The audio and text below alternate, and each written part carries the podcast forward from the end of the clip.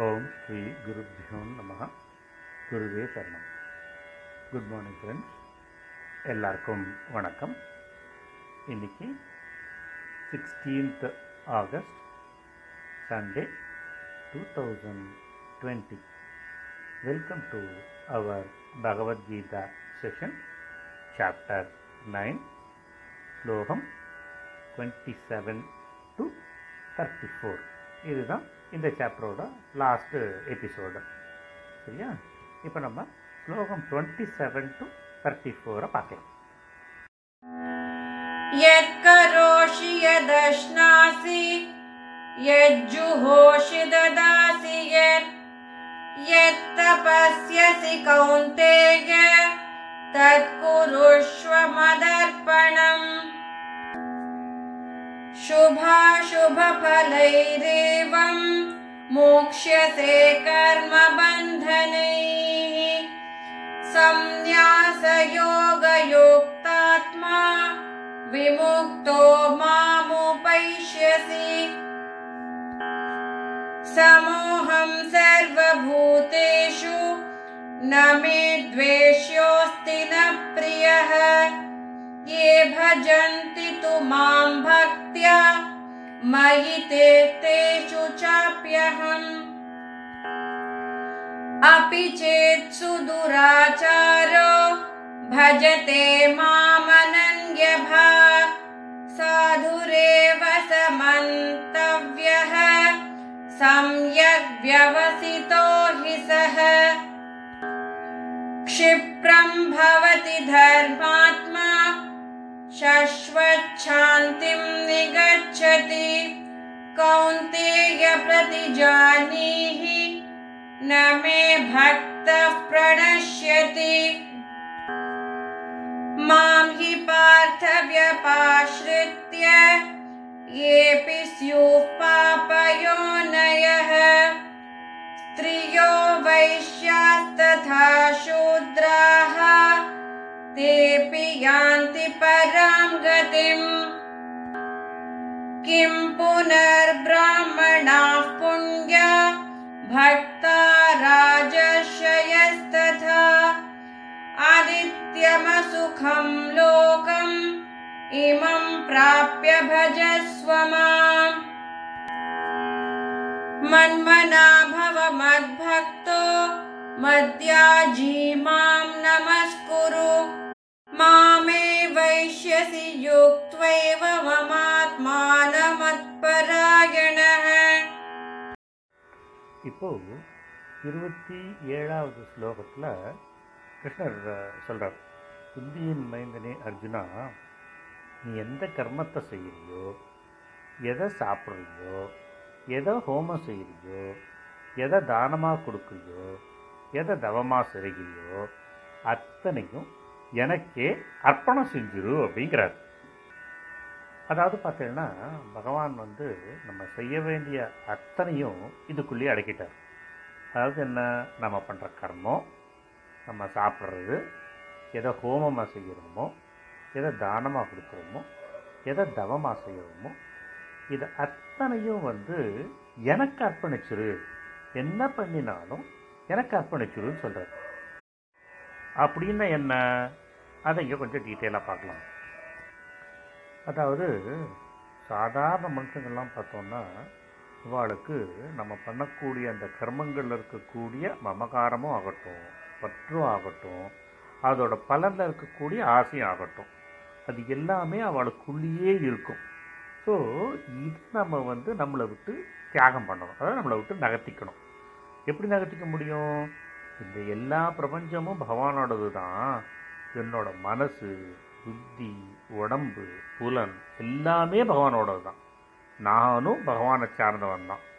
அதனால் என்னை வந்து ஒரு இன்ஸ்ட்ருமெண்ட்டாக தான் அதாவது கருவியாக வச்சுட்டு தான் எல்லா கர்மத்தையும் பகவானே செய்கிறார் அதாவது ஒரு பொம்மலாட்டக்காரன் பொம்மையை எப்படி கயிறு வச்சு ஆட்டி வைக்கிறானோ அந்த மாதிரி தான் பகவான் வந்து என்ன வச்சுட்டு இது எல்லாத்தையும் செஞ்சு முடிக்கிறார். அவரே வந்து எல்லா மாதிரியாகவும் இருந்து இதை ஏற்றுக்கிறார் அப்படின்னு சொல்கிறார் நான் வந்து ஒரு நிமித்தம் தான் அப்படின்னு நல்லா உணர்ந்துட்டு பகவானோட ஆணப்படி பகவானோட திருப்திக்கு மட்டும்தான் இந்த பா இந்த மேலே சொல்லப்பட்ட கர்மங்கள்லாம் செய்யப்படுறது அப்படிங்கிறத நம்ம ஆணித்தரமாக நம்பணும் அப்படின்னு தான் இங்கே உணர்த்துறாரு.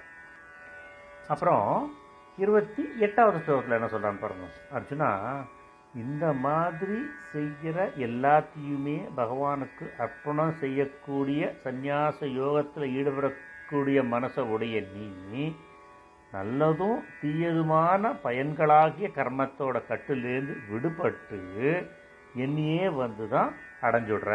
அதை தெரிஞ்சுக்கோன்னு சொல்கிறார் இப்போது இதுலேயே பார்த்தோம்னா நல்லதும் தீயதுமான பலவிதமான செயல்களுக்கு நம்ம செய்யக்கூடிய செயல்களுக்கு ஏற்ற மாதிரி சொர்க்கம் நரகம் அந்த மாதிரி பல உலகத்துலையும் அப்புறம் விலங்கு பறவை மனுஷங்க இருக்கக்கூடிய உலகத்தில் பலவிதமான பிறப்பு எடுத்து அதனால் வரக்கூடிய இன்பத் துன்பங்களை அனுபவிக்கிறது தான் நல்லதும் தீயதுமான பயன்களாகிய கர்மபந்தம் அப்படின்னு சொல்கிறார் இதை அனுபவிப்பது அப்படிங்கிறது என்னென்னா கர்மபந்தத்தை சிக்கின்றதுனால தான் இதை அனுபவிக்க வேண்டிய ஒரு நிலைமையும் வருது. ஸோ இப்போ வந்து நம்ம மேலே சொன்ன மாதிரி எல்லாத்தையும் பகவானுக்கு அர்ப்பணம் செய்கிற பட்சத்தில் மனுஷனோட கர்மத்தின் பயனாக கிடைக்கக்கூடிய மறுபிறவியாட்டும் சுக துக்க போகங்களாட்டம் இது எல்லாத்துலேயுமே விடுபட்டுறோம். இதைத்தான் கர்மபந்தத்திலேருந்து விடுதலை பெற்றுக்கோன்னு சொல்ல வர்றார் பகவான். அது சரி. அப்போது எல்லா கர்மங்களையும் பகவானுக்கு அர்ப்பண்ற அர்ப்பணம் பண்ணுற மனுஷன் தோஷத்துக்கு ஆளாகவே மாட்டானே. அப்படின்னு ஒரு கேள்வி வருது இல்லையா? இது என்னன்னா நம்ம இந்த பிறவியில் நம்ம பகவானுக்கு அர்ப்பணம் பண்ணுறதுங்கிறது ஒரு பக்கம் இருந்தால் கூட இதுக்கு முன்னாடி எத்தனையோ பிறவி எடுத்திருப்போம் எத்தனையோ தோஷங்கள் நம்மள ஒட்டின்னு இருக்கோம் இல்லையா? ஸோ இப்போ நம்ம பண்ணுற இந்த காரியத்தினால உட்பிறவியில் ஏற்பட்ட தோஷங்களும் நம்மளை விட்டு விலகும் அப்படிங்கிறத தான் இதை நம்ம எடுத்துக்கணும். அது மட்டும் இல்லாமல் சர்வாரம்பாகி தோஷேன தூமே நாக்ரி வாவிருதாகா அப்படிங்கிறாங்க. அதாவது எந்த காரியத்திலையும் ஏதாவது ஒரு குறை நம்மளையும் தெரியாமல் ஏதாவது ஒரு குறை இருக்க தான் செய்யுமா? நம்ம நெருப்பு இருந்ததுன்னா அது எப்படி புகை மூடுறதோ அந்த மாதிரியாக இது. அதனால் விதிக்கப்பட்ட கடமையோட பயனை கருதாமல் நம்ம செஞ்சால் கூட பகவானுக்கு அதையே அர்ப்பணம் செஞ்சால் கூட அதில் கூட குறை இருக்கிறதுக்கான ஒரு சான்ஸ் இருக்குது அந்த குறை கூட பகவானுக்கு கற்பனை அர்ப்பணம் செய்யறதுனால அது கம்ப்ளீட்டாக தீர்ந்து அது பரிசுத்தமாகி அதுலேருந்து விடுதலை பெறுகிறான். இதைத்தான் நல்லதும் தீயதுமான செயல்களின் பயன்களிலிருந்து விடுதலை பெறுவான் அப்படிங்கிற வார்த்தையால் குறிப்பிடுறார். இப்போ நல்ல கர்மங்கள் அப்படின்னு எடுத்துக்கணும் அது எப்படி பந்தப்படுத்தும்? இப்போ ஒரு விதத்தில் நம்ம பார்த்தோம்னு வச்சுக்கோமே நம்ம என்ன பண்ணுறோம் பகவானை அடையிறதுக்காக நம்ம வந்து பயனிலேருந்து கருத்தை நம்மளை விட்டு விட்டுறணும் அப்படின்னு சொல்கிறோம் ஃபார் எக்ஸாம்பிள் அது இல்லாமல் நம்ம கூடிய வரைக்கும் நல்ல காரியங்களே பகவானுக்கு அர்ப்பணம் பண்ணாமல் பண்ணுறோன்னு வச்சுக்கோங்களேன். அது என்ன ஆகும்னா பரலோகத்தில் அதோட பலனை கொடுத்து தான் தீரும். ஸோ பரலோகத்துக்கு போகும்போது அந்த பலனை அனுபவிக்கிறதுனால திருப்பி அது பிறப்புக்கு தான் வழி பிறக்கும். அதனால தான் நம்ம என்ன சொல்கிறோம்னா இங்கே ஒரு கிருஷ்ணர் என்ன சொல்ல வராருன்னா இங்கே எல்லா செயல்களிலும் சரி அந்த செயல்களினால் உண்டாக்கப்படக்கூடிய பலன்களும் சரி அந்த கர்மத்திலேருந்து ஒன்றை நீ விடுவிச்சுக்கோ அந்த பலன்லேருந்து ஒன்றை நீ விடுவிச்சுக்கோ எல்லாத்தையுமே எனக்கு அர்ப்பணம் பண்ணிடு அப்படின்னு எம்பசைஸ் பண்ணுறாரு இப்போது இருபத்தி ஒம்போதாவது ஸ்லோகத்தில் சொல்கிறார் அர்ஜுனா எல்லா உயிரினத்துலேயும் நான் ஒரே சமமாக நிறைஞ்சிருக்கேன். எனக்கு வந்து வேண்டாதவன் வெறுக்கத்தக்கவன் அதை மாதிரியும் கிடையாது. வேண்டியவன் பிரியமானவன் அப்படியும் கிடையாது. ஆனால் யார் வந்து என்ன வந்து பிரேமையோடையும் பக்தியோடையும் வழிபடுறாளோ அவங்க வந்து என்னிடமும் நான் அவர்களிடமும் காணக்கூடியவனாக இருக்கிறேன் அப்படின்னு சொல்கிறார் இங்கே வந்து ஒரு இன்ட்ரெஸ்டிங் கோட் ஒன்று அது என்னென்னா நம்ம பழைய படம் அது. ஜெமினி கணேசன் சாவித்ரி நடித்த வீராபிமன்யுன்னு நினைக்கிறேன். அதில் வந்து தி டாக் அபவுட் மாயக்கண்ணாடி அதில் வந்து உங்களுக்கு யார் உங்களுக்கு பிடிச்சவாளோ அவளோட பிம்பம் தெரியும் வந்து ஸோ அது வந்து ஒவ்வொருத்தரும் ஒவ்வொரு மாதிரி பார்ப்பான் முதல்ல சாவித்திரி பாப்பா ஜெமினிகேஷன் தெரியும். ஸோ அது மாதிரி வந்துட்டே இருக்குமா? ஸோ எல்லோரும் என்ன பண்ணுவாங்கன்னா கிருஷ்ணரை இன்சிஸ்ட் பண்ணுவோம் நீங்கள் பாருங்கள் நீங்கள் பாருங்கள் அது இப்படின்னு தெரியும் அப்படின்ட்டு உடனே கிருஷ்ணர் சொல்லுவார் இல்லை இல்லை இது வேண்டாம். அது அப்படியே விட்டுறலாம். அப்படி. இல்லை இல்லை உங்களுக்கு யார் பிடிச்சவான்னு தெரியணும் அப்படின்னு சொல்லி. அதெல்லாம் தெரிஞ்சால் நீங்கள் ஆச்சரியப்பட்டு கூட போவீங்க ஷாக் கூட ஆவீங்க அப்படின்னு. ஏன்னா இல்லை இல்லை இல்லை இதெல்லாம் மாதிரி கன்ஃபியூஸ்லாம் பண்ணி தப்பிக்க முடியாது. நீங்கள் கண்டிப்பாக பார்த்து தான் ஆகணும் அப்படின்னு கிருஷ்ணர் சொன்ன உடனே கிருஷ்ணர் அதை பார்த்த உடனே அதில் வந்து தெரியிற பிம்பம் வந்து சகுனியாக இருக்கும். எல்லாருமே ரொம்ப ஆச்சரியப்பட்டு போயிடுவான் எப்படி இது? இது வந்து இருக்கிறதுலையே மோசமான கல்பன் சகுனின்னு தான் நினச்சிட்டு இருக்கோம். பகவான் நெஞ்சில் வந்து அவர் இருக்காரு இது எப்படி அப்படின்னு கேட்போம். அதுக்கு தான் பகவான் எக்ஸ்ப்ளனேஷன் கொடுக்குற மாதிரி சொல்லுவோம் அதாவது அவர் வந்து சதா சர்வ காலமும் பாண்டவர்களை எதிர்க்கிறாரோ இல்லை கௌரவர்களை சப்போர்ட் பண்ணுறாரோ தெரியாது. ஆனால் கிருஷ்ணர் என்ன பண்ணுறார் கிருஷ்ணரோட மாயையை எப்படி முறியடிக்கலாங்கிறதையே நினச்சிட்டு இருந்ததுனால தான் கிருஷ்ணரோட மனசில் அவரோட உருவம் ஆழமாக பதிஞ்சுட்டு இருந்தது அப்படிங்கிற மாதிரி ஒரு கான்செப்டை கொண்டு வருவான். அதை தான் இந்த ஸ்லோகம் எனக்கு ஞாபகப்படுத்துறது ஆக்சுவலி ஸோ இந்த ஸ்லோகம் மூலம் பகவான் என்ன சொல்றாருன்னா பிரம்மதேவன்லேருந்து ஆரம்பித்து கீழே கிடக்கிற புல்லு வரைக்கும் எல்லா பிராணிகிட்டையுமே எல்லா ஜடம் இருக்கக்கூடிய பொருளாக இருக்கட்டும் அசையும் பொருளாக இருக்கட்டும் அசையா பொருளாக இருக்கட்டும் எல்லாத்துலேயுமே நான் ஒரே சமமாக தான் விளங்குறேன். ஸோ எல்லாரை பொறுத்தவரையிலும் எனக்கு எல்லார்ட்டையும் ஒரே மாதிரி ஒரே மாதிரி ஸ்டாண்டர்டாக தான் பிஹேவ் பண்ணுறேன் யார்ட்டையுமே எனக்கு விருப்பு வெறுப்பு கிடையாதுன்னு சொல்கிறாருங்க சரி. இப்போது பக்தியோட பகவானை வழிபடுறதுன்னு என்ன? உருவம் இருக்கிறதோ உருவம் இல்லாததோ பகவானோட எந்த ஸ்வரூபத்திலையாவது நம்பிக்கையும் மட்டற்ற பிரேமியும் தொடர்ந்த சிந்தனையும் வச்சுட்டுருக்கணும் அவரோட திருநாமம் கல்யாண குணம் பிரபாவம் மகிமை லீலைகள் சரித்திரங்கள் இது எல்லாத்தையும் கேட்கணும். மனசில் வந்து அதை அப்படியே அசை போட்டு அதை வந்து அதோட இருக்க அதில் இருக்கக்கூடிய அந்த ஒரு அதீதமான இனிமையை உணர வேணும். அப்புறம் அவரோட புகழ் அவரை பற்றியே சதாசரமாக வச்சுட்டு அவரோட லீலைகளை பற்றியோ அவரோட புகழை பற்றியோ நம்ம பேசிண்டோ பாடிண்டோ நினச்சிண்டோ இருக்கணும். அப்புறம் எப்போவுமே பூஜை செய்யணும். இந்த மாதிரி செஞ்சு இதனால் வரக்கூடிய இந்த இந்த நம்ம பண்ணுறோம் அப்படிங்கிற அந்த கர்ம பலன் இருக்கு இல்லையா? அதையும் அவருக்கே அர்ப்பணம் செய்யணும். இந்த மாதிரி பக்தியோட செயல்படுறது எல்லா விஷயங்களுமே பகவானை வழிபடுறது ஆகும். யார் ஒருத்தர் இந்த மாதிரி பகவானை பூஜிக்கிறாளோ பகவானும் அவளை அந்த மாதிரியே ஏற்றுக்கிறா அப்படிங்கிறது தான் இதில் ஒரு பாயிண்ட்டு ஸோ பகவானை வந்து மறக்காமல் இருக்கிறது மாதிரி பகவானுக்கு வந்து அவர் மறக்கிறது இல்லை எப்படி நம்ம பகவானை மறக்காமல் இருக்கோமோ அதனால தான் பகவான் நம்மளையும் மறக்காமல் இருக்கார். இதை வந்து வெளியிடத்துக்கு தான் இதை சொல்கிறதுக்காக தான் அவர்கள் என்னிடம் இருக்கிறார்கள் நானும் அவர்களிடம் இருக்கிறேன் அப்படிங்கிற ஒரு ஸ்டேட்மெண்ட்டை சொல்கிறார் கிருஷ்ணர் இங்கே இங்கே ஒரு சூப்பரான எக்ஸாம்பிள் கொடுத்துருக்காரு. எப்படின்னா இப்போ எல்லா இடத்துலையும் சூரியன் வந்து சமமாக தான் ஒளி கொடுக்கறது இல்லையா? ஸோ அதை பார்த்தோன்னா கண்ணாடி வழியாக பார்க்கும்போது ரொம்ப சுத்தமாக இருக்கிற எல்லா பொருளும் ரொம்ப தெளிவாக தெரியுது. ஆனால் கட்டையை வச்சு பார்த்தோன்னா அதுக்கு பின்னாடி இருக்கிறது என்னன்னு தெரியல. அதனால் சூரியனுக்கு பக்ஷபாதம் இருக்குன்னு நம்ம நினச்சிட்டோன்னா அது நம்ம திங்கிங்கில் தான் ப்ராப்ளம் அது மாதிரி பகவான் வந்து எல்லாருக்கும் காட்சியளிக்கிறார் எல்லாருக்கும் சமமாக அவரோட அன்பையும் பிரேமையும் பகிர்ந்து தான் கொடுக்குறார். எல்லாருக்குமே ஒரே மாதிரி தான் கொடுக்குறார்.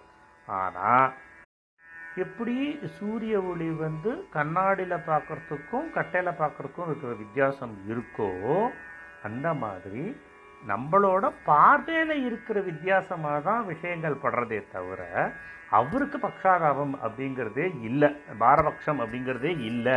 அப்படிங்கிறத தான் இங்கே உணர்கிறார் அவர். இப்போது முப்பதாவது ஸ்லோகத்தில் கிருஷ்ணர் சொல்கிறார் அர்ஜுனா ரொம்ப தீய நடத்தைய உள்ளவனாக இருந்தால் கூட வேறு எதுலேயுமே சிந்தனை இல்லாமல் என்ன பக் என்னோட பக்தனாகி என்னையே வழிபடுறான்னு அவன் சாது அதாவது நல்லவன் அப்படின்னே கருதப்படத்தக்கவன் தான் என்ன? அவனை அவன் வந்து பகவானை பூஜிப்பதை விட சிறந்தது வேறு இல்லை அப்படிங்கிற தீர்மானத்துக்கு வந்தவன். இது வந்து இந்த சகுனி விஷயத்தில் பார்த்தோன்னா கொஞ்சம் ட்ரீட்டடாக இருக்கும். அப்படின்னா அவர் வந்து பகவான் என்ன பண்ணுறார் அடுத்த மூவ் என்ன அதுக்கு நம்ம எப்படி கவுண்டர் பண்ணலாங்கிறதுக்காக தான் நினைக்கிறோம். ஆனால் என்ன இங்கே இருக்கக்கூடிய ஒரு சின்ன இது என்ன ஒற்றுமைன்னா எப்படி வந்து பாகவதா சர்வசதா காலமும் பகவானை பற்றியே நினச்சிட்டு பகவானை பெருமையை பற்றி பேசிட்டு இருக்காளோ அந்த மாதிரி இவன் பகவானை சதா சர்வ காலமுமே நினச்சின்னு இருக்கான். அந்த நினப்பு மட்டுமே அவனை வந்து பகவானுக்கு ரொம்ப க்ளோஸாக கொண்டு போச்சு அப்படிங்கிற மாதிரி இதை எடுத்துக்கணும் நம்ம. இப்போது நம்ம ஜெனரிக்காக பார்த்தோம்னா ஒரு கெட்ட நடத்தைன்னு சொல்லப்படக்கூடிய அந்த நடத்தை இருக்கிறவங்க எல்லாருமே போகப் பொருள்லையும் பாவத்திலையும் தான் ரொம்ப ஈடுபாடாக இருப்பாங்க.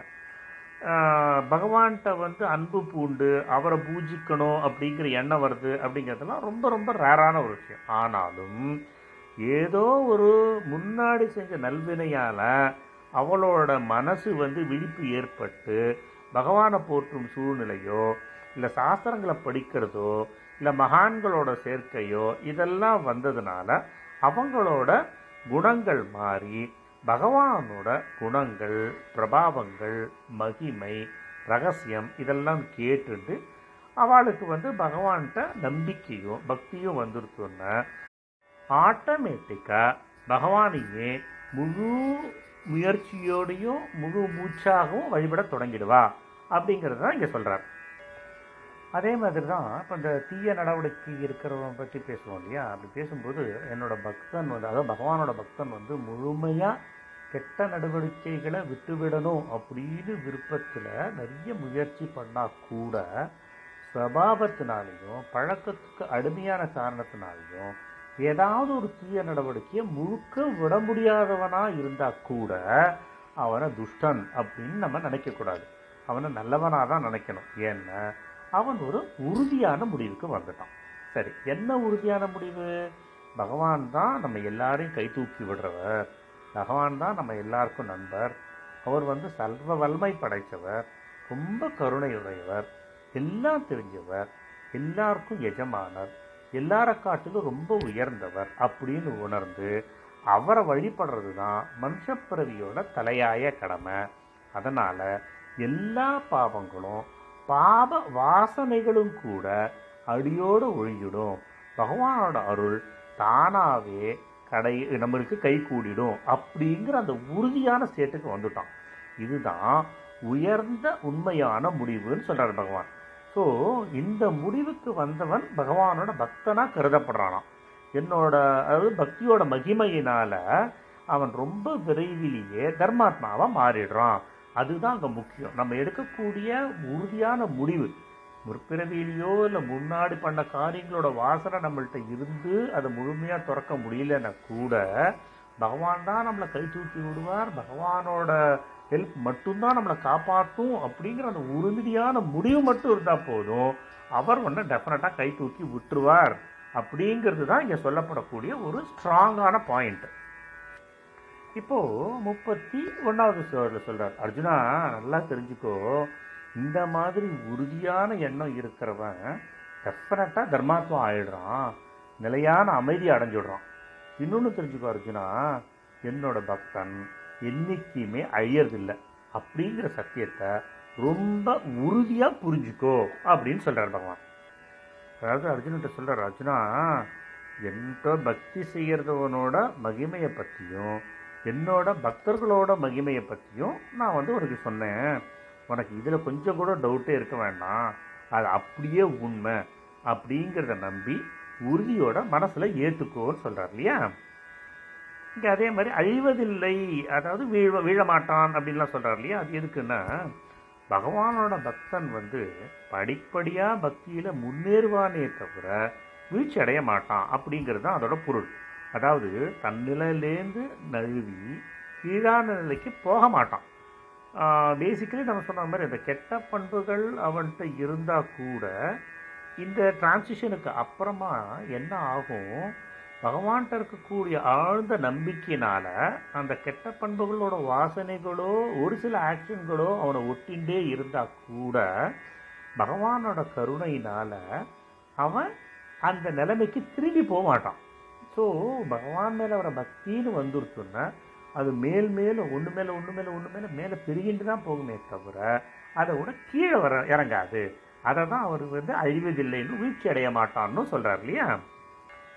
ஸோ இதுக்கு எடுத்துக்காட்டாக பில்வமங்கலர் அப்படிங்கிற ஒரு கதையை பற்றி சொல்கிறாங்க அவருக்கு வந்து லீலா சுகர் அப்படின்னு ஒரு பேர் இருக்கும். ஏன்னா சுகதேவரை மாதிரியே ஸ்ரீ பில்வமங்கலரும் பகவானோட பேரினும் இனிய லீலைகளை அனுபவித்து பாடினதுனால அவருக்கு லீலா சுகர் அப்படின்னு ஒரு பேர் இருக்கும்.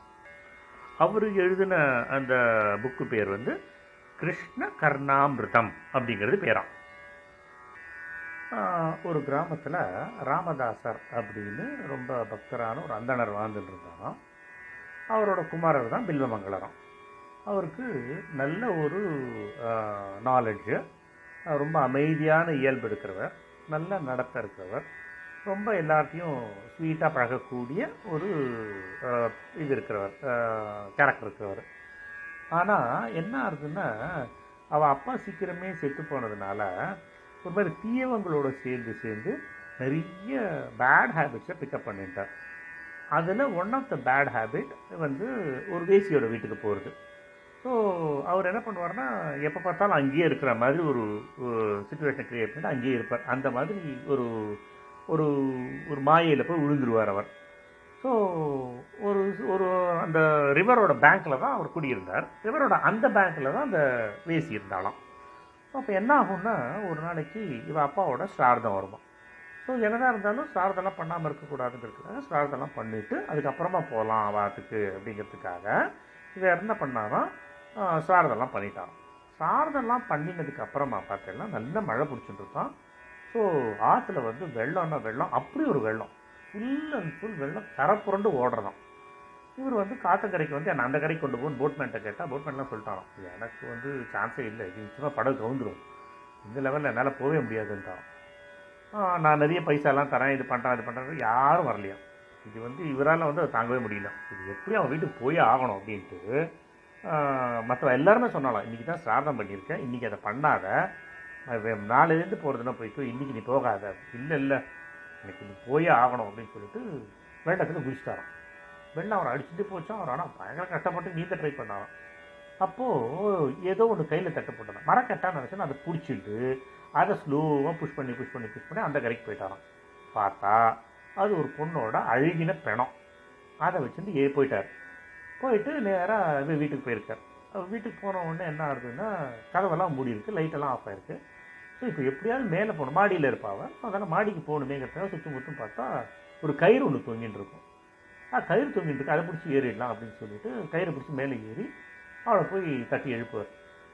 தட்டி எழுப்பின உடனே அச்சோ இவ்வளோ பெரிய வெள்ளம் இருக்குது இவ்வளோ நல்லா நடந்திருக்கு.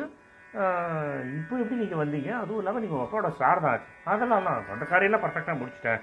ஆனால் உன்னை பக்கம் இருக்க முடியாது அதான் நான் வந்துட்டேன் நான் கொஞ்சம் மழையெல்லாம் நின்று எப்படி வந்திருக்க முடியும்? வந்திருக்கிறது ரொம்ப பெரிய விஷயமாச்சு அப்படின்ட்டு அந்த பொம்பளை என்ன பண்ணுவான்னா ஒரு ஹரிக்கன் லைட் எடுத்துட்டு வருவா வெளியில். பார்த்தா வீட்டு வாசலில் கயிறு. அது ஆக்சுவலி கயிறு கிடையாது. ஒரு பெரிய கருநாகம். கருநாகம் தொங்கின்னு இருக்கும். இன்னொன்று பார்த்தா அந்த கரக்கை அந்த கடலை இவர் பிடிச்சின்னு வந்து கட்டாந்து பிடிச்சின்னு வந்தது வந்து ஒரு அழு பொண்ணோட அழுகின பணம். இது ரெண்டுத்தையும் பார்ப்பான். பார்த்துட்டு அவள் ஒரே திட்டுவா அவனை. நீ கொஞ்சமாவது பண்ணுறது நியாயம் இருக்கா?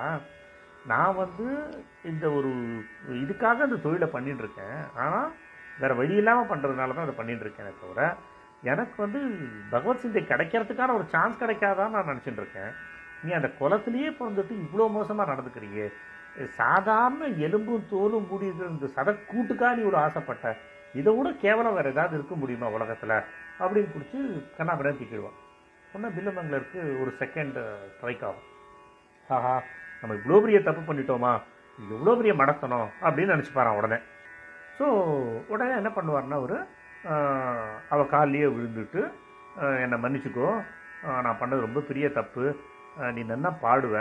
ஸோ உன்னோட பக்தி பாடல் மூலமாவது எனக்கு கொஞ்சம் புத்தி புகட்டுன்னு சொல்லி விடியற வரைக்கும் கிருஷ்ணகானம் பாடுவான். கிருஷ்ணகான பாடலாம் கேட்டுட்டு இனிமேல் இந்த எந்த ஆசையும் விட்டுறணும் அப்படின்னு சொல்லிட்டு இருக்கிறதெல்லாம் அப்படியே திறந்துட்டு அப்படியே தேச சஞ்சாரம் மாதிரி. கிருஷ்ண பக்தினால கிருஷ்ணரை பாடிலே போயிட்டு இருப்பார் போயிட்டே இருக்கும்போது என்ன ஆகும்னா ஒரு ஒரு கிராமத்துக்குள்ளே போவார். என்ன கொடுத்தாலும் வயலில் என்ன கொடுக்குறாலும் அதை சாப்பிட்டுட்டு அப்படியே போயிட்டே இருப்பார். ஒரு கிராமத்துக்குள்ளே போகும்போது என்ன ஆகும்னா I happen to meet a beautiful lady அந்த பொம்பளையை பார்த்த உடனே பழைய வாசனை வந்து அவரை தூத்திண்டு அவர் வீட்டு வாசலில் போய் உட்காந்துருவார். உட்காந்த உடனே அவளோட ஹஸ்பண்ட் வெளில வந்து என்ன அது? நீங்கள் யார்? ஏன் இங்கே வந்து உட்காந்துருக்கீங்கன்னு கேட்பார். ஸோ ஒரு கிருஷ்ண பக்திக்கு ஆளானதுனால பொய் சொல்ல முடியாமல் முழுக்க முழுக்க உண்மையை சொல்லிடுவார்.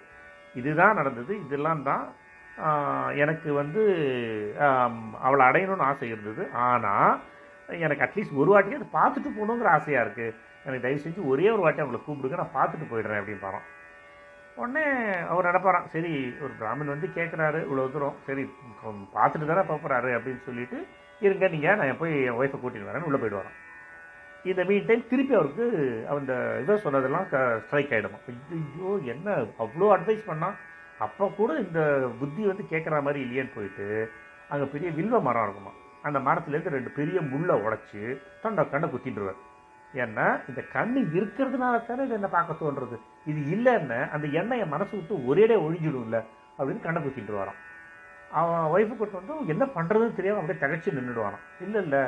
நீங்கள் நீங்கள் உங்களோட இதெல்லாம் ஒன்றுமே இல்லை. இது நான் பண்ண பாவம். அதை நான் தான் அனுபவிக்கணும். அப்படின்ட்டு கண்ணை கண்ணு இல்லாமல் அப்படியே தடவி தடவி நடந்து போயிட்டு இருப்பாரான் எப்போ வந்து கிருஷ்ணகான பாடினே போயிட்டு இருப்பாரான் போயிட்டு ஒரு பக்கத்தில் காட்டுக்கு பக்கத்தில் போயிடுவாராம். அந்த இடத்துல கொஞ்சம் சாப்பாடும் இல்லாமல் கஷ்டப்பட்டுட்டு இருப்பாரான் அப்போ என்ன ஆகும்னா கிருஷ்ணருக்கு ரொம்ப மனசு ரொம்ப இறங்கி சின்ன பையன் ரூபத்தில் வருவாராம் சின்ன பையன் ரூபத்தில் வந்துட்டு இது மாதிரி சொல்லுவாராம். நீ வந்து இங்கேயே உட்காந்துக்கோங்க நான் வேணால் டெய்லி உங்களுக்கு பார்த்தாலே ரொம்ப டயர்டாக இருக்க மாதிரி தெரியுறீங்க உங்களுக்கு கொஞ்சம் பட்சணமும் தண்ணியும் கொடுக்குறேன்னு. ஆ கொடுப்பா அப்படின்னா ஸோ இவன் கொண்டு வந்து கொடுப்பாராம்? இவர் சாப்பிட்டுட்டு நல்லா ம- கிருஷ்ணகாரம் பாடிட்டு மரத்தடியிலே உட்காந்துட்டு இருப்பாராம். டெய்லி இது நடந்துட்டு இருக்குமா? அப்போ ஒரு நாள் கேட்பாரான் நீ யாருப்பா? உன் பேர் என்ன? எனக்கு பேருன்னு ஒன்றும் கிடையாது. என்னை யார் எப்படி கூப்பிட்றானோ அப்படியே வந்துடுவேன் நான். ரெண்டாவது நான் வந்து மாடு மேய்க்கிறவன். ஸோ நான் டெய்லி எங்காத்துக்கு போய் தான் இவங்களுக்கு ஏதாவது எடுத்துகிட்டு வந்து தந்துட்டுருக்கேன். ஓ அப்படியாப்பா ரொம்ப சந்தோஷம். ஸோ ஒரு நாளைக்கு என்ன பண்ணுவாராம் இவ இவனோட பேச்சு எல்லாமே ரொம்ப மனசுக்கு இனிமையாகவும் மனசை மயக்கிறதாகவுமே இருக்கு. இந்த வாட்டி அவனை யாருன்னு பிடிச்சி கேட்டுருணும். வந்து யாராக இருந்தாலும் இந்த வாட்டி பிடிச்சிடணும் அவனை அப்படின்னு நினச்சிப்பாரான் அப்போ என்ன பண்ணுவாராம் குட்டி கிருஷ்ணன் என்ன பண்ணுவாராம் வந்த உடனே பச்சனெல்லாம் கொடுத்து விட்டு சாப்பிட்ட உடனே என்னத்தை தான் உங்களுக்கு வந்து பிருந்தாவனம் போடுமா? அப்படின்னு கேட்பாராம். உடனே அவருக்கு உடம்பெல்லாம் புல் அடிச்சிருமா. ஆஹா நான் நினச்சதை அப்படியே சொல்லிட்டாங்க கிருஷ்ணரை பார்க்கறதுக்கான இடத்துக்கு என்னை கூட்டின்னு போன்னு சொல்லணும்னு நினச்சேன். அட்லீஸ்ட் அங்கே போனாலாவது எனக்கு வந்து கிருஷ்ணரை தரிசிக்கக்கூடிய ஒரு பாக்கியம் கிடைக்கும்னு நினச்சேன். என்னோட எண்ணத்தை தெரிஞ்சுட்டா மாதிரியே சொல்கிறானே அப்படின்ட்டு என்ன பண்ணுவாராம்? ஆமாப்பா சரி இப்போ இந்த தையை பிடிச்சிக்கோங்க. நான் உங்களை கூட்டின்னு போயிடுறேன்னு சொன்னோன்னே அவர் அந்த தடியை பிடிச்சி போகிறான் தடியை பிடிச்சிருந்த உடனே அவன் வந்து அந்த குட்டி பையன் வந்து அவர் கூட்டின்னு போவான் பிருந்தாவனத்துக்கு கூட்டின்னு போவானான் ஸோ பார்த்து வழியில் இருக்கிற முள் கல்லெல்லாம் நகர்த்தி பத்திரமா அவரை கூட்டின்னு போயிட்டு ஐயா இதோ பிருந்தாவனம் வந்துருத்து. உங்களை இங்கே விட்டுட்டேன். நான் கிளம்புறேன். அப்படிம்பாரான் உடனே அவரை விடுறதுக்கு மனசு இல்லாமல் திருவமங்கலர் என்ன பண்ணுவான் டக்குன்னு அவர் கையை பிடிச்சிருவாரான் ஒன்று நான் விட மாட்டேன்ட்டு கிருஷ்ணரோட கையை தொட்ட உடனே அவருக்கு பில்லமங்கலருக்கு வந்து முழுக்க கிருஷ்ணரோட உருவம் கண்ணுக்கு தெரிய ஆரம்பிச்சிருவான். ஆ கிருஷ்ணா உன்னை தான் நினச்சிட்டு இருந்தேன் உன்னை தான் பார்க்கணுன்னே நினச்சிட்டு இருந்தேன். நீயே வந்து எனக்கு வழிகாட்டி நீயே என்னை கூட்டின்னு வந்துட்டியா? நான் எவ்வளோ பெரிய பாக்கியசாலி அப்படின்னு சொல்லி கையை இருக்க பிடிச்சி போகிறான் ஸோ கிருஷ்ணர் கேட்பறான் சரி இவ்வளோ இருக்க பிடிச்சிட்டு இருக்கேல அவ்வளோ பிடிச்சிக்க முடியுமா? உங்களை என்னால் பிடிச்சிக்க முடியுமா? நீங்கள் வந்து என்னால் என்ன நானா பிடிச்சிக்க முடியுமான்னு கேட்பாரான் இல்லை இல்லை உன்னை பிடிச்சிட்டு நான் விடவே மாட்டேன் உடனே கிருஷ்ணர் கை உருவின்னு போயிடுவாராம். கிருஷ்ணர் யாராவது கையை பிடிக்க முடியுமா? உடனே அவர் என்ன பண்ணுவாராம்? இப்போ பார்த்த உருவத்தை ஆத்ம கிருஷ்ணராக்கி மனசுக்குள்ளே கட்டி போட்டுருவாராம். மனசுக்குள்ளே நல்லா டைட்டாக பிடிச்சி வரான் கிருஷ்ணா நீ வந்து ஸ்தூலமாக வந்து ஸ்தூலமாக போயிட்ட. ஆனால் என் ஆத்மாவில் நீ தான் இப்போ நீ கொடுத்த காட்சி தான் எனக்கு முழுமையாக இருக்குது இங்கே நான் உன்னை கட்டிடுறேன். இங்கேருந்து முடிஞ்சால் ஒரு நாள் அவுத்துன்னு போய்க்கோ ஏன்? அப்படின்னு சொல்லி அங்கே பிடிச்சி கட்டி போட்டுடுறாராம். உடனே பகவான் முழுமையாக காட்சி காட்சி அளித்து அவரை நல்லா ஆசீர்வாதம் பண்ணிட்டு போனாராம். ஸோ இதில் என்ன நம்ம பார்க்கணும்னா பில்வமங்கலர் வந்து ரொம்ப தீய நடத்த இருந்தவராக இருந்தால் கூட கிருஷ்ண பக்தரானதுக்கு அப்புறம் வீழ்ச்சியே தரக்கூடிய காரணம் கண் முன்னாடி வந்தப்போ கூட அவரோட அந்த ஸ்பார்க் வந்து அவர் தப்பிக்க வச்சுடுது அப்புறமா பகவானே அடைஞ்சிட்டார் அப்படிங்கிறது தான் இதில் இருக்கக்கூடிய ஒரு எசன்ஸு அதுக்கப்புறம் தான் அவர் வந்து கிருஷ்ண கர்ணாமிருதம் அப்படிங்கிற ஸ்லோகத்தை எழுதினார். அதோட முதல் ஸ்லோகமே அந்த வேசியை பற்றி தான் எழுதியிருப்பார். அவரை தான் தன்னோட குருவை எடுத்துட்டு இருப்பார் சிந்தாமணி அப்படிங்கிறது தான் அவங்களோட பேர். சிந்தாமணிர் ஜெயதி அப்படிங்கிறத ஆரம்பித்து தான் அந்த ஸ்லோகமே ஆரம்பிக்குமா? அதாவது என்னோட மோகத்தை அறவே கலைந்த சிந்தாமணியும் எனக்கு மந்திரத்தை சொல்லி கொடுத்த சோமகிரின்னு ஒருத்தட்ட தான் அந்த கோபால மந்திரம் கற்றுட்டுருப்பார் ஸோ கோ சோமகிரியும் அப்புறம் தலையில் மயில் பீ சூடி இருக்கக்கூடிய பகவானான எனக்கு வழிகாட்டியான பகவான் ஸ்ரீகிருஷ்ணரையும் வாழ்த்தி இந்த ஸ்லோகத்தை எழுதுகிறேன் அப்படின்னு சொல்லி எழு எழுதுவாராம். சாரி எழுதுவாராம் அந்த ஸ்லோகத்தை. இதுதான் பில்லமங்களரோட பெருமை அப்படின்னு சொல்லியிருக்கான். இப்போது நம்ம முப்பத்தி ரெண்டாவது ஸ்லோகத்தில் பார்க்கலாம். முப்பத்தி ரெண்டாவது ஸ்லோகத்தில் அர்ஜுனர் சொல்கிறார் சாரி கிருஷ்ணர் சொல்கிறார் என்ன அர்ஜுனா பெண்கள் வைசியர்கள் நான்காம் மரணத்தவர்கள் அது மாதிரி சண்டாளர் அப்படிங்கிற இந்த பிறவின்னு சொல்லக்கூடிய யாராக இருந்தாலும் அவங்க வந்து என்ன தஞ்சமடைஞ்சு மேலான பெருப்பேரான மோட்சத்தை அடைகிறார்கள். அதாவது அந்த இடத்துல தஞ்சம் அடையிறது அப்படிங்கிறது ரொம்ப ரொம்ப ரொம்ப இம்பார்ட்டன்ட் அப்படிங்கிறத குறிக்கிறதுக்கு தான் இங்கே சொல்கிறார் இல்லையா? இந்த நான்காம் மரணத்தவர்கள் அப்படின்னு சொல்லி இல்லை சார்ந்த பிரிவின்னு சொல்கிறதெல்லாம் கோட் அண்ட் கோட் ஒரு சேக்காக சொல்கிறார் அதுக்கு எக்ஸாம்பிளாக குகனோட கதை. அது நம்மளுக்கு எல்லாருமே தெரியும் இல்லையா? ராமர் வந்து குகனை எப்படி அரவணைச்சுண்டு அவர் சொன்னார் நால்வரோட ஐவரோ நாம் அப்படிங்கிற மாதிரி சொன்னார் இல்லையா? ஸோ அது. அதுக்கப்புறம் பார்த்தேன்னா ஒரு சில விஷயத்தில் அந்த யாக பத்னிகளில் ஒருத்தரை பற்றி சொல்கிறார் அது எப்படி சொல்கிறாருன்னா பிருந்தாவனத்தில் வந்து நிறைய அந்தனர்கள் வந்து யாகம் செஞ்சுட்டு இருந்தாங்களாம். அப்போது கிருஷ்ணரோட அனுமதியோடு அவரோட நண்பர்கள்லாம் போயிட்டு அங்கே இருக்கிற ரிஷிகளோட ரிஷிகள்கிட்ட போய் கிருஷ்ணர் அங்கே இருக்கார் அவருக்கு வந்து கொஞ்சம் சாப்பாடு கேட்டார் ஏதாவது கொஞ்சம் கொடுங்கணும் அப்படின்ன உடனே அந்தணர்கள்லாம் என்ன பண்ணிட்டாங்களாம் அடித்து வரட்டிட்டாங்களாம். போங்கடா இங்கெல்லாம் நீங்கள்லாம் வராதீங்க அப்படின்ட்டு. உடனே அந்த குட்டி பசங்களாம் என்ன பண்ணிருக்காங்க ரிஷி பத்தினிகிட்ட போய் கேட்டிருக்காங்க.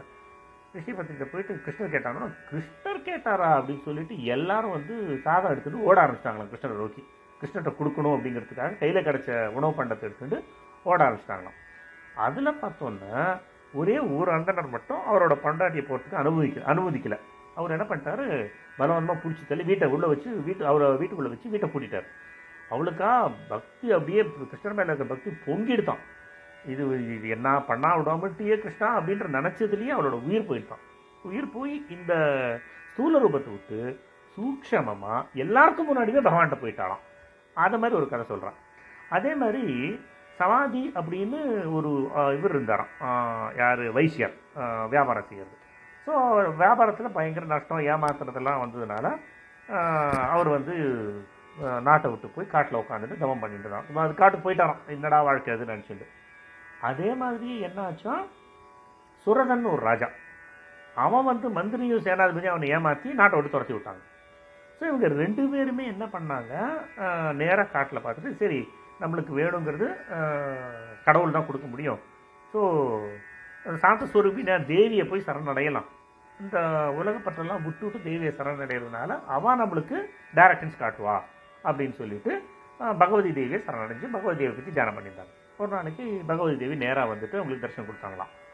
அப்போ வந்து உனக்கு என்ன வரம் வேணுமோ கேளுங்க அப்படின்னு அரசனோட உள்ளத்தில் என்னென்னா இந்த போகவாசனை இருந்ததுனால எனக்கு வந்து இந்த அரச போகம் திருப்பி வேணும்னு கேட்டாராம். ஆனால் சமாதியோட உள்ளத்தில் இந்த வைராக்கியம் இருந்துதான் இதெல்லாம் வேஸ்ட்டு இதெல்லாம் இவ்வளோ சம்பாதிச்சு என்ன பிரயோஜனம்? ஒன் ஃபைன் மார்னிங் எல்லாரும் பிடிங்கி நம்மளை நடுத்தரில் துரத்திட்டா? இதை மாதிரி தான் நடக்க போகுது. அதனால் அது எனக்கு வேண்டாம்.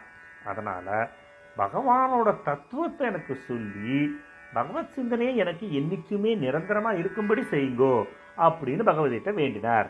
அப்படிங்கிறது. இதில் வந்து இந்த நிறைய பாயிண்டர்ஸ் இருக்குது அந்த உறுதிங்கிறது இருந்தால் ரொம்ப இம்பார்ட்டன்ட்னு சொன்னார் இல்லையா கிருஷ்ணர் போன ஸ்லோகத்தில்.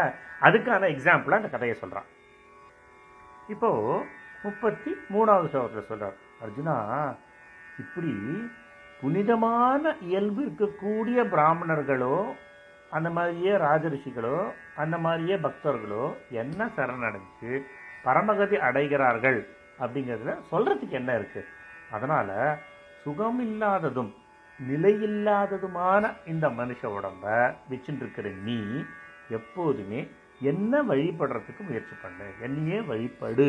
அப்படின்னு சொல்கிறாருங்க அதாவது முன்னாடியே சொன்ன மாதிரி ரொம்ப தீய நடத்த இருக்கிறவங்களுக்கும் சரி சண்டாளர்களுக்கும் சரி தாழ்ந்த ஜாதி சொல்லக்கூடிய இருக்கிறவங்களுக்கும் சரி என்ன பக்தி செய்து பரமகதியை அடைஞ்சவங்களாக இருக்காங்க. என்ன? உலக நடைமுறையில் நடத்தையில் விவகாரத்தில் பரிசுத்தமாகவும் பிறவியில் உயர்ந்தவர்களாகவும் என்னுடைய பக்தர்களாகவும் புண்ணியசீலர்களாகவும் இருக்கக்கூடிய அந்தணர்களும் ராஜரிஷிகளும் என்ன சரணகடை சரணாகதி அடைஞ்சா பரமகதை பெறுவார்கள் அப்படின்றதுக்கு நான் சொல்லணுமா அப்படின்னு கேட்காரு ஆக்சுவலி பார்த்தோன்னா பிராமணர்லேயும் ராஜரிஷிகள்லேயும் கணக்கற்ற பக்தர்கள் இருந்திருக்காங்க. அவர்களில் அவர்களோட பெருமையெல்லாம் சொல்லி காட்டணும் அப்படிங்கிறதுக்காக இங்கே சுதீஷ்ணரை பற்றியும் அம்பரீஷ மகாராஜை பற்றியும் ஒரு சின்ன கதை சொல்கிறான் சுதீஷ்ணர் அப்படின்னு ஒருத்தர் தண்டகாரண்யத்தில் வாழ்ந்துட்டு இருந்தார் அவர் வந்து அகஸ்தியரோட சீடர் ரொம்ப தவசீலர் ரொம்ப ஒளிமிக்கவர் ரொம்ப பக்தர். ஸோ அவர் எப்பேற்பட்ட பக்தர்னா துஷ்பண்யன் அப்படின்னு ஒரு வைசியன் நிறைய பாவம் செஞ்சு பிசாஸ் ஆகிட்டான் அந்த பிசாசை அவனோட பாவத்திலேருந்து விடுபட வைக்கக்கூடிய அளவுக்கு அவர் வந்து தன்னோட புண்ணியங்கள் எல்லாம் கொடுத்து அவருக்கு வந்து நல்ல கதியை காமிச்சவர். அந்த அளவுக்கு ஒரு நல்ல ஒரு மனசு இருக்கிறவர். அவருக்கு வந்து ராமபிரான் வந்து ரொம்ப பிடிச்சவர். ராமபிரான் மேலே அனன்ய பக்தி வச்சுட்டு இருக்கிறவர் ஸோ அவர் என்ன ஆகணும் ஒரு நாளைக்கு ராமர் வந்து தண்டகாரண்யத்துக்கு வந்துட்டு இருக்கார் அந்த அவரோட ஆசிரமத்தை வழியாக தான் வரப்போகிறார் அப்படின்னு தெரிஞ்ச உடனே அவருக்கு வந்து ரொம்ப சந்தோஷம். ஆஹா ராமரை பார்க்க போகிறோம் ராமரை பார்க்க போகிறோம் என்ன பண்ணுவாராம் அவர் வர பாதையெல்லாம் சுத்தப்படுத்தி டெய்லி முன்னியும் பின்னியும் முன்னியும் பின்னியும் போயிட்டு வந்து அதை வந்து ஒரு ஒரு பொட்டு கூட கொஞ்சம் அன்கம்ஃபர்டபுள் திங் இருக்கக்கூடாதுங்கிறதுல அவ்வளோ பண்ணுவாராம். ஸோ இது டெய்லி பண்ணிகிட்டே இருப்பாராம். அவரே அது ராமரை பற்றியே தான் எப்போ பார்த்தாலும் நினச்சி ராசர காலம் நினச்சிட்டே இருப்பாராம். ஸோ ஒரு நாள் என்ன ஆகும்னா ராமர் வந்து அவரோட உள்ளத்தில் தோன்றிடுவார். தோன்றின உடனே அந்த பகவானோட தரிசனம் கிடைச்ச உடனே அப்படியே ரோட்லேயே நடுவு ரோட்லேயே உட்காந்துருவாராம் உட்காந்து அந்த அந்த ஒரு அனுபவத்தை ரசிச்சுட்டு இருப்பாராம். ரசிச்சுட்டு இருக்கும்போது ரொம்ப அப்படியே வந்து அந்த மெய் சிலிர்ப்பான ஒரு அனுபவத்தில் உட்காந்துட்டே இருப்பாராம். நிறைய இதில் இவர் வந்து எழுதி பார்ப்பாராம். அகஸ்தியரும் வந்து எழுதி பார்ப்பாராம். ராமரே நேராக வந்து அவர் எழுதி பார்ப்பாராம். அவருக்கு வந்து தியானத்தில் அந்த பகவானோட தரிசன சுகம் இருக்கிறதுனால அதை அப்படியே அனுபவிச்சுட்டு இருந்ததுனால அவரால் தெரியலையா? ஸோ திடீர்னு ராமர் என்ன பண்ணாரோ அவர் இதயத்திலேருந்து மறைஞ்சிட்டாராம். உடனே டக்குன்னு கண் பார்த்தா பக்கத்தில் நினைக்கிறது ராமர் சீதை நின்ன உடனே கிருஷ்ணனோட அவருக்கு அவரால் புரிஞ்சிக்கவே முடியல என்ன நடக்கிறதுன்னு. ஆஹா நீங்கள் வந்துட்டு உங்களை இவ்வளோ நாள் உட்கார வச்சுட்டேனா அப்படின்னுட்டு. ஸோ ஆத்ம தரிசனம் கிடைச்சிடுத்துன்னா ஸ்தூல தரிசனம் பக்கத்தில் இருந்தால் கூட அதை வந்து நம்மளால் உணரவே முடியாது. ஏன்னா நம்ம ஆத்ம தரிசனத்திலேயே தான் கலைச்சின்னு இருக்கோம்.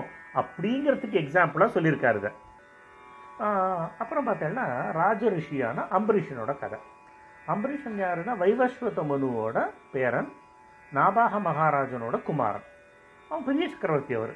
ஸோ நிறைய ஐஸ்வர்யா நல்ல everything is great with him என்னென்னா அவருக்கு வந்து எப் எப்போதுமே பக்தி ஜாஸ்தி. கிருஷ்ண பக்தி மகாவிஷ்ணு பக்தி ரொம்ப ஜாஸ்தி அவருக்கு ஸோ ஒரு நாளைக்கு என்ன டிசைட் பண்ணாரா சரி இப்போலேருந்து நானும் ராணியும் கிருஷ்ணரோட பிரீத்திக்காக ஒரு ஒரு வருஷம் முழுக்க ஏகாதசி விரதம் வச்சுக்கிறது அப்படின்னு சங்கல்பம் செஞ்சுட்டார் ஸோ ஏகாதசி விரதம் அன்னைக்குன்னா ஏகாதசி முழுக்க இப்போ இது பண்ணிட்டு பாராயணம்லாம் பண்ணிட்டு பகவானோட நாமத்தை பாராயணத்தை பண்ணிட்டு துவாதசி அன்னைக்கு காத்தால பிரா பாராயணத்தை பண்ணிட்டு விரதத்தை முடிக்கணும். ஸோ அது எப்படி பண்ணணும்னா அந்த துளசி தண்ணி அது முதல்ல துளசி தண்ணி சாப்பிடணும் அந்த மாதிரி ஏதோ சொல்லுவான். ஸோ அந்த மாதிரி பண்ணிட்டு இருக்கும்போது ஒரு ஏகாதசி அப்போ துர்வாச மகர்ஷி வந்துட்டார். உடனே வந்த உடனே அவர் என்ன பண்ணிட்டார்? அஹ், துவாதசி அன்னைக்கு காத்தால ஒரு துர்வாசரை கூப்பிட்டு வர வச்சு நீங்கள் எல்லாம் உட்காந்துக்கோங்க இதெல்லாம் பண்ணி அவர் பண்ண பண்ணி வேண்டியெல்லாம் பண்ணிட்டார். ஸோ துர்வாசர் என்ன பண்ணார்? நண்பகலில் நம்ம பண்ண வேண்டிய அந்த சூரிய வழிபாட்டுக்கு நதிக்கு போகணும் நான். ஸோ நான் நதிக்கு போகிறேன் அப்படின்னு சொல்லிட்டார். ஸோ இப்போ துவாதசி முடியறதுக்கு ஒரு மணி ஒன் ஹவர் தான் டைம் இருந்தது. ஸோ துவாதசிக்குள்ளே அவர் அதை விரதத்தை முடிச்சாகணும். ஸோ துவாதசி முடியறதுக்குள்ளே அந்த விரதத்தை முடிச்சாகணும். ஸோ என்ன பண்ணுறதுன்னு தெரியல அவருக்கு. அதனால் என்ன பண்ணுவார்? வேறு வழி இல்லாமல் துரியாச மணி ஒரு வரது வரட்டும். அவருக்காக அவரோட போஜனத்தை முடிச்சுட்டு நம்ம சாப்பிட்லாம். ஆனால் இப்போ கிருஷ்ணரோட பேரால் துளசி தீர்த்தம் மட்டும் சாப்பிட்டு விரதத்தை முடிச்சுக்கலாம். அவர் வந்த உடனே அவரோட போஜனத்தை முடிச்ச உடனே நீங்கள் சாப்பிடலாம் அப்படின்னு சொன்ன உடனே மற்றவங்களை கன்சல்ட் பண்ணும்போது அங்கே இருக்கிறவங்க எல்லாம் சொன்ன உடனே சரி அப்படியே பண்ணிடலாம். அப்படின்னு சொல்லிட்டு கிருஷ்ணரை மனசால் வேண்டிட்டு அவர் என்ன பண்ணாராம்? துளசி தீர்த்தத்தை சாப்பிட்டுட்டாராம். சாப்பிட்ட உடனே துர்வாசர் வந்து போயிட்டு அவரோட மத்தியானம் இதெல்லாம் முடிச்சுட்டு வரும்போது வந்த உடனே அவருக்கு வந்து விருந்து படைக்கிறதுக்கெல்லாம் ரெடியான ஆன உடனே துர்வாசருக்கு தெரிஞ்சிருக்கு நான் வரத்துக்குள்ளே நீ சாப்பிட்டுட்டியே. இது நியாயம் கிடையாது. இது எப்போதுமே தப்பு தான் அதிதி உபசாரத்து ஒரு உ- உபசரணைக்கு ஏற்ப நீ நடக்கலை. அதனால் இது வந்து ரொம்ப மகாபாவம்னு சொல்லிட்டு தன்னோட முடிய முடிய பிடிக்க ஒரு போடுவார் போட்டோன்னா அது பெரிய பிரம்மராட்சசனை மாதிரி அம்பரீஷனை திங்க வரும். ஆனால் பகவான்கிட்ட அசைக்க முடியாத நம்பிக்கை வச்சுட்டு இருந்த அம்பரீஷனும் அதை அட்டாக் பண்ணுறதுக்கோ இல்லை அதை விட்டு ஓடுறதுக்கோ நகர கூட இல்லை. பேசாம தான் நின்றுட்டு கிருஷ்ணரையே நினச்சிட்டு இருந்தார். அந்த பெரிய பிரம்மராட்சசன் கிருஷ்ணர்கிட்ட இவர் அம்பரீஷன் கிட்ட வந்த உடனே கிருஷ்ணர் என்ன பண்ணார்? தன்னோட சுதர்சன சக்கரத்தை அனுப்பிச்சிட்டார். சுதர்சன சக்கரத்தை அனுப்பிச்ச உடனே அது அந்த ராட்சசனை இது பண்ணிட்டு நிர்மூலம் பண்ணிட்டு துர்வாசரை பிடிக்க ஓடிடுது. ஏன்னா துர்வாசர் தான் கர்த்தாலி அவர் தான் பண்ணினார் இந்த வேலையை. அதுக்காக துர்வாசர் பிடிக்க துரத்திட்டு. துர்வாசர் ஓடு ஓடுன்னு ஓடினார். எங்கே போனாலும் அவருக்கு வந்து அபயமே கிடைக்கல. கடைசியில் மகாவிஷ்ணுகிட்ட போயிட்டு இந்த மாதிரி நடந்ததுன்னு சொன்னோடனே அம்பரீஷன் ரொம்ப பெரிய பக்தன். அவன் வந்து கிருஷ்ணரோட பேரால் தான் அந்த துளசி தீர்த்தத்தையும் சாப்பிட்ருக்கான் ஸோ அவன் தப்பு பண்ணலை. அதனால் நீங்கள் தான் அதை புரிஞ்சுக்கணும். இல்லை இல்லை இப்போ இல்லைன்னு தப்பிக்கிறதுக்கு என்ன வழி அப்படின்னோடனே இது வேறு வழியே கிடையாது. அம்பரீஷனால் மட்டும்தான் அதை நிறுத்த முடியும். சுதர்சனத்தை நீங்கள் போய் அம்பரீஷன்ட்டே கேளுங்கன்னு அவர் ஓடி போய் அம்பரீஷன்ட்ட கேட்பார் இந்த மீன் டைம் பார்த்தேன்னா அம்பரீஷனுக்கு ஒரே மனசில் ரொம்ப கவலை வந்துட்டோம் ஐயோ பாவம் அவர் அந்தனர் பசியோடு வந்தார். அவருக்கு என் பொருட்டு மரண பயமே வந்து அவர் வந்து எங்கெல்லாமோ ஓடுறபடி ஆயிடுத்தே. இப்படி இருக்கும்போது நான் எப்படி சாப்பிட முடியும்னு நினச்சிட்டு அன்னியிலேருந்து அவர் சாப்பிட்றதே நிறுத்திட்டாராம். சாப்பிட்றத நிறுத்திட்டு வெறும் தண்ணி மட்டும் குடித்து உயிர் வாழ்ந்துட்டு இருந்தாராம். துர்வாசர் திரும்பி வரத்துக்கு முழுசாக ஒரு வருஷம் ஆச்சாம். ஸோ அந்த ஒரு வருஷம் கழித்து அவர் துர்வாசர் அம்பரீஷன்ட்ட வரும்போதும் அம்பரீஷன் வந்து வெறும் தண்ணி மட்டும் குடிச்சு தான் உயிர் வாழ்ந்துட்டு துர்வாசர் ஓடி வந்து அம்பரீஷனை பிடிச்சிட்டு இது மாதிரி என்னை மன்னிச்சுக்கோ அப்படின்னு சொன்ன உடனே இவர் அம்பரீஷன் வந்து ரொம்ப வெக்கத்தில் ரொம்ப கூனி போயிட்டாராம். ஐயோ இதெல்லாம் சொல்லாதீங்க. நீங்கள் வந்து இப்படி சொல்கிறீங்களே உங்களை மாதிரி ஒரு மகான்லாம் என்கிட்ட வரத்துக்கே கொடுத்து வச்சிருக்கணுமே. ஸோ இவரை பற்றி எனக்கு கொஞ்சம் கூட வெறுப்பே கிடையாது சுதர்ஷனா. அப்படின்னு சுதர்ஷன சக்கரத்துக்கு வேண்டவுடனே உடனே சக்கரம் திரும்பி போயிட்டான். ஸோ அதனால தான் பகவானை பற்றி சொல்லும்போது சொல்கிறது என்னென்னா பகவான் வந்து பாகவதாளுக்கு ஒரு துன்பம்னா அது வந்து எந்த ஸ்டேஜ்லேயும் எந்த ஒரு விஷயத்துலேயும் அனுமதிக்கவே மாட்டார். முதல்ல அதை க்யூர் பண்ணுறது தான் ப்ரைமரி அந்த துன்பத்தை களையிறது தான் ப்ரைமரி அப்படிங்கிற ஒரு ஐடியாவோட அதை வந்து ஃபஸ்ட்டு ப்ரையாரிட்டியாக எடுத்துட்டு செய்வார். அப்படிங்கிறதுக்கான எக்ஸாம்பிளாக அந்த கதையை சொல்லியிருக்கா இதை பற்றியே தான் கேனோபனிஷத்தில் இருக்கக்கூடிய அஞ்சாவது ஸ்லோகம் ரெண்டாவது அத்தியாயத்தில் சொல்கிறதாம் அதாவது மனுஷப்பிறவிங்கிறது ரொம்ப அரிது. ரொம்ப புண்ணியம் செஞ்சிருந்தா கூட பகவானோட கிருபை இல்லாமல் அது கிடைக்காது. அப்படி கிடைச்சது கூட பகவானை அடைவதற்கு தான் இந்த பிறவியே கிடைச்சிருக்கு. இந்த அருமையான மனுஷ பிறவியை வாங்கிட்டு மனுஷ வாழ்க்கையோட பயனை இல்லாமல் அதை இழந்துடுறான். பகவானை அடையறதுக்கான சாதனை புரியறதுக்கு தான் மனுஷ பிறவி பயனுள்ளதாக இருக்குது இந்த பிறவியில் சிற்றின்பம் தேடுறவனும் உண்மையான லட்சியத்தை அடைஞ்சு கொள்ளாமல் உண்மையான சுகத்தை இழந்து விடுகிறான் அப்படிங்கிறான். ஏன்னா சிற்றின்ப சுகமே இல்லை. சிற்றின்பங்கிறது சாரி சிற்றின்பங்கிறது சுகமே இல்லை. சிறிது கூட அதில் சுகம் இல்லை. புலன்கள் மூலம் அடையிற இன்பங்களை பெறுறதுங்கிறது சுகம்னு மனுஷன் நினச்சுட்டான்னா அப்புறமா என்னென்னா திரும்ப திரும்ப எல்லா பிறவியிலையும் பிறந்து உழல வேண்டியதுதான். அது பெரிய துன்பம். அதனால தான் அதை சுகம்னு கருதாமல் எந்த லட்சியத்துக்காக மனுஷ பிறவி கிடைச்சதோ அந்த லட்சியத்தை எவ்வளோ குவிக்காக நிறைவேற்றிக்கணுமோ நிறைவேற்றிக்க முயற்சி பண்ணணும். இந்த உடம்புங்கிறது ஒரு நொடியில் அழியிறது. ஸோ காலதாமதம் செஞ்சோன்னா நம்மளோட லட்சியம் ஈடேறாது. அதனால் உலகத்தில் சுகங்கள்ங்கிறது வாஸ்தவமானவை அப்படின்னு நினச்சிட்டு அதில் சிக்கிக்கொள்ளாமல் இருக்கணும். சரீரம் நித்தியம் அப்படின்னு எண்ணி பகவானை வழிபட காலதாமதம் செய்யக்கூடாது. கவனக்குறைவினால இந்த மனுஷ ஆயுள் வீணாயிருச்சுன்னா அப்புறமா நம்ம நம்மளே நொந்து பயன் கிடையாது அப்படிங்கிறத டீடைல்டாக சொல்றது இந்த கேனோபனிஷத்து. இப்போ முப்பத்தி நாலாவது ஸ்லோகத்தில் கிருஷ்ணர் சொல்றார் அர்ஜுனா ஏண்டியே மனை மனம் நிலை பெற்றவனாக ஆகிடு. என்னோட பக்தனாயிடு. என்ன பூஜிப்பவனாக மாறிடு. என்னையே வணங்கு. இந்த மாதிரி மனசு புலன்களோட கூடிய உடம்ப என்கிட்ட ஈடுபடுத்தி என்னையே அடையத்தகுந்த ஒரு புகழாக கொண்டு என்னையே அடைவாயாக அப்படின்னு சொல்லி இந்த அத்தியாயத்தை முடிக்கிறார். அது பகவான் ஒருத்தர் தான் சர்வ வல்லமை படைச்சவர் எல்லாம் தெரிஞ்சவர் எல்லா உலகத்தையும் ஆள்றவர் எல்லாத்தையும் கடந்து நிற்பவர் எல்லாமாவும் இருக்கிறவர் நிர்குணமாக இருக்கிறவர் சொகுணமாக இருக்கிறவர் உருவம் இல்லாதவர் உருவமும் இருக்கிறவர் அழகு இருக்கிறவர் இனிமையாக இருக்கிறவர் செல்வம் இருக்கிறவர் இதோட கடல் கடல் போன்ற ஒரு மனசு அதாவது கடல் போன்ற ஒரு பிரேமை மக்க பக்தன்ட்ட பிரேமை இருக்கிறவர். எல்லாமே பிரேமையே வடிவானவர். அதுக்கப்புறம் இந்த இந்த மாதிரி பகவானோட குணம் பிரபாவம் தத்துவம் ரகசியம்.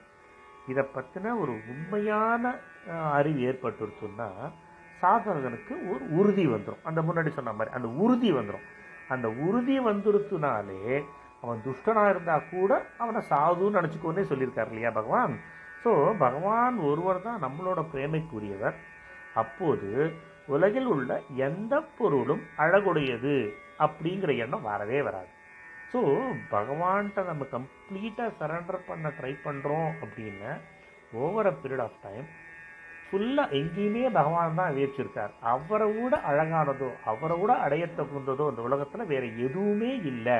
அப்படிங்கிற நிலைமை நம்மளுக்கு ஆட்டோமேட்டிக்காகவே வந்துடும் இப்போ பகவானுக்கு பூஜை செய்யறதுங்கிறது எப்படி? பகவானோட ஆலயத்துக்கெல்லாம் போகணும் அவரோட மங்களமயமான மூர்த்திக்கு முறைப்படி பூஜை செய்யணும் சௌகரியம் போல் தன்னோட வீட்லேயும் இஷ்ட தெய்வத்திலையும் படத்துலையும் விக்கிரகத்திலையும் முறைப்படி நம்பிக்கையோடையும் பிரேமையோடையும் பூஜை செய்யணும் உள்ளத்திலோ அல்லது வெளியிலோ. மனசார பகவானை ஸ்தாபிச்சு மனசான உபசாரங்கள் அனைத்தும் செஞ்சு பூஜிக்கணும். ஸோ இப்போது நம்ம அந்த இது பில்வமங்கலர் கதை பார்த்தோம். இந்த மனசால் அந்த மனசு தான் ரொம்ப இம்பார்ட்டன்ட் மனசோட நம்ம வந்து ஆழ்ந்த மனசோட ஆழ்ந்த பக்தியோட அந்த பூஜையை செய்யறோங்கிற பட்சத்தில் அது டெஃபினட்டாக பகவானுக்கு தான் போய் சேரும். அண்ட் பகவானோட கிருபையினால் நம்மளை சுற்றி இருக்கக்கூடிய கர்ம பந்தங்கள் ஒன்றொன்னா நம்மளை விட்டு விலகி பகவான் தான் எல்லாங்கிறத அந்த உணரக்கூடிய அந்த ஒரு புத்தியை நம்மளுக்கு பகவான் கொடுப்பார். இப்போது பகவானை பார்த்தேன்னா பகவானுக்கு சகுணம் நிர்குணம். உருவம் உள்ளது உருவமற்றது அப்படின்னு பல நிலை இருக்குது ஃபார் எக்ஸாம்பிள் விஷ்ணுவாக இருக்கும்போது உலகத்தை காக்கிறார். பிரம்மாவாக இருக்கும்போது எல்லாரையும் படைக்கிறார். ருத்ரனாக இருக்கும்போது எல்லாரும் தம்மோட ஒடுக்கிக்கிறார். ஸோ அந்தந்த யுகங்களில் மத்ஸ்யம் கூர்மம் வராகம் நரசிம்மம் ராமர் கிருஷ்ணர் அப்படின்னு அவதாரங்களை எடுத்து உலகத்தில் நிறைய திருவிளையாடல் பண்ணுறார் அது இல்லாமல் பக்தரோட விருப்பப்படி பல ஸ்வரூபத்தில் வெளிப்படுறார் அவங்கள காப்பாற்றுறார் அகில உலகத்தையும் படைப்பவர் அழிப்பவர் விதிப்பவர் எல்லாத்துக்கும் ஆதாரமானவர் சர்வ வல்லமை படைத்தவர் எங்கும் நிறைந்தவர் எல்லாம் அறிந்தவர் எல்லாருக்கும் நண்பர் எல்லா நற்குணங்களும் நிறைந்தவர்.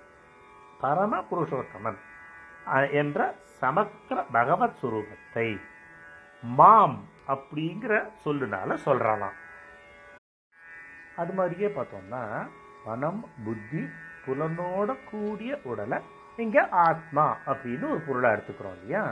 ஸோ இந்த மாதிரி எல்லாத்தையுமே பகவானுக்கு சமர்ப்பணம் செஞ்சிடுறது. பகவான் ஒருத்தர் தான் புகழ். எல்லாமே நமக்கு அவர்தான் அவரே கதி. அப்படின்னு அவரை முழுமையாக அவர்கிட்ட மனசு ஈடுபடுத்துறது தான் அவரை ஒரே புகழாக கொள்வது அப்படிங்கிறதுக்கான அர்த்தமாகும். ஸோ இதோட இந்த சாப்டர் இங்கே முடியறது. இந்த சாப்டருக்கான கதையை எப்போ என்னன்னு பார்க்கலாம். ஒரு ஊரில் நர்மதா நதிக்கரையில் இருக்கிற ஒரு ஊரில் மாதவன் அப்படின்னு ஒரு பிராமணன் இருந்தாராம். அவன் வந்து நல்ல வேத பாடங்கள்லாம் படித்து நிறைய பண்டித்தியம் பெற்றவனாக இருந்தான். ஒரு நாளைக்கு அவன் என்ன பண்ணான்னா சரி இது இதெல்லாம் தான் சம்பாதிச்சோம் நிறைய பணம் சம்பாதிச்சிட்டோம்னா ஸோ நம்ம வந்து சொர்க்கத்துக்கு போகணும் அப்படிங்கிறதுக்காக நம்ம ஒரு பெரிய யாகம் பண்ணி அது மூலமாக நம்ம சொர்க்கத்தை அடையிறதுக்கான வழியை பார்த்துக்கலாம் அதுக்குன்னு சொல்லிட்டு நிறைய செலவெல்லாம் பண்ணி யாகத்துக்கு எல்லாத்தையும் ரெடி பண்ணிவிட்டு ஒரு ஆடு வாங்கி ஆட்டை வந்து பலி கொடுக்கறதுக்காக செட் பண்ணி எல்லாத்தையும் செட் பண்ணி யாகம் பண்ண ஆரம்பிச்சிட்டாங்க அந்த ஆடை பலி கொடுக்க போகும்போது அந்த ஆடு என்னாச்சோ சிரிச்சிடும். அவனை பார்த்து சிரிச்சிட்டு ஏ பிராமணனே அல்பமோ அழியக்கூடியதுமான பலனை பெறத்துக்காகவா என்ன பலியிட போற? நீ இப்போ என்ன பலியிட்டதுனால எனக்கு ஒன்றும் இல்லை. மட்டமான இந்த சரீரம் போய் வேற ஒரு சரீரம் எனக்கு கிடைக்க போகிறது ஆனால் இதனால் உனக்கு ஒரு நன்மையும் இல்லையே அப்படின்னு நினச்சா வருத்தமாக இருக்கு அப்படின்னு சொல்லிட்டான். உடனே மாதவனுக்கு ஒன்றும் புரியலையா? ஆடுகிட்ட வந்து ஆடே நீங்கள் யார்? எல்லாம் தெரிஞ்ச மாதிரி பேசுகிறீங்க நீங்கள் உங்களுக்கு இந்த உருவம் எப்படி கிடச்சிது? தயவு செஞ்சு கொஞ்சம் விளக்கமாக சொல்லுங்களேன். அப்படின்ன உடனே ஆடு தன்னோட கதையை சொல்ல ஆரம்பிச்சுதான். மாதவா நானும் வந்து உன்னை போல் பிராமணனாக இருந்தவன் தான்ப்பா வேதங்கள்லாம் நல்லா அபியாசித்து நல்ல யாகங்கள்லாம் செஞ்சுருக்கேன். குழந்தையே இல்லாமல் இருந்த எனக்கு வந்து ஒரு நிறைய யாகம் பண்ணதுக்கப்புறம் ஒரு குழந்தை பிறந்தது. ஸோ அந்த குழந்தையிட்ட நானும் என் ஒய்ஃபும் ரொம்ப உயிரியே வச்சுட்டு இருந்தோம். ஒரு சமயம் அந்த குழந்தைக்கு வந்து உடம்பு ரொம்ப சரியில்லாமல் போயிருக்கு எவ்வளோ வைத்தியம் பண்ணியும் அந்த உடம்புக்கு சரியில்லாமலே இருக்குது அது உடம்பு சரியாகவே போகல. ஸோ ரொம்ப கஷ்டப்பட்டோம். என் மனைவி வந்து என்ன சொல்லிட்டா அம்மனுக்கு ஒரு ஆடு பலியிட்டா அது சரியாக போய்டும்னு சொல்லிட்டு அம்மனுக்கு போய் வேண்டின்னு வரேன் வேண்டின்னு வந்துட்டா. ஸோ அவன் வேண்டின்னு வந்ததுபடி நான் ஆடை பலியிடுறேன்னு வேண்டின்ட்டு. என்ன ஆச்சு அதனால்? குழந்தைக்கு உடம்பு சரியாக போச்சு. ஸோ என் ஒய்ஃப் என்ன சொன்னால் உடனே வந்து ஆடை பலியிட்டுருணும் அம்பனுக்கு அது கண்டிப்பாக பண்ணி தான் ஆகணும் அப்படின்னு சொல்லிட்டான் ஸோ அதுபடி நான் என்ன பண்ணேன்னா ஒரு ஆட்டை விலை கொடுத்து வாங்கிட்டு அந்த ஆட்டை இழுத்து வந்து அம்மன் சந்தையில் கொண்டு வெட்டிட்டேன். அதை பார்த்தோன்னே அந்த ஆட்டோட அம்மா ரொம்ப கதறி அழுது அடப்பாவி உன் குழந்தை படைச்சிருக்கணுன்ட்டு என் குழந்தைய கொண்டுட்டியே நீ ஆடாக தான் பறக்க போகிற அப்படின்னு சொல்லிட்டாலாம் ஸோ நான் பல ஜென்மம் எடுத்ததுக்கப்புறம் இப்போ ஆடா பிறந்திருக்கேன் அப்படின்னா உடனே மாதம் கேட்டாராம் அப்படியா? அப்படின்னு இதுக்கு முன்னாடி நீங்கள் எடுத்த ஜென்மம்லாம் என்ன? அப்படின்னு கேட்டாலாம் ஸோ அந்த ஆடு சாபம் கொடுத்த உடனே கொஞ்ச நாள்லேயே நான் செத்து போயிட்டேன். ஸோ என்னோட முதல் பிறவி வந்து குரங்கா பிறந்தேன் ஒரு குரங்காட்டை என்னை பிடிச்சி நல்லா டான்ஸ் ஆட கற்றுக் கொடுத்து வீடு வீடாக செஞ்சு போய் டான்ஸ் ஆட வச்சு பயிற்சின்னு வந்தான்.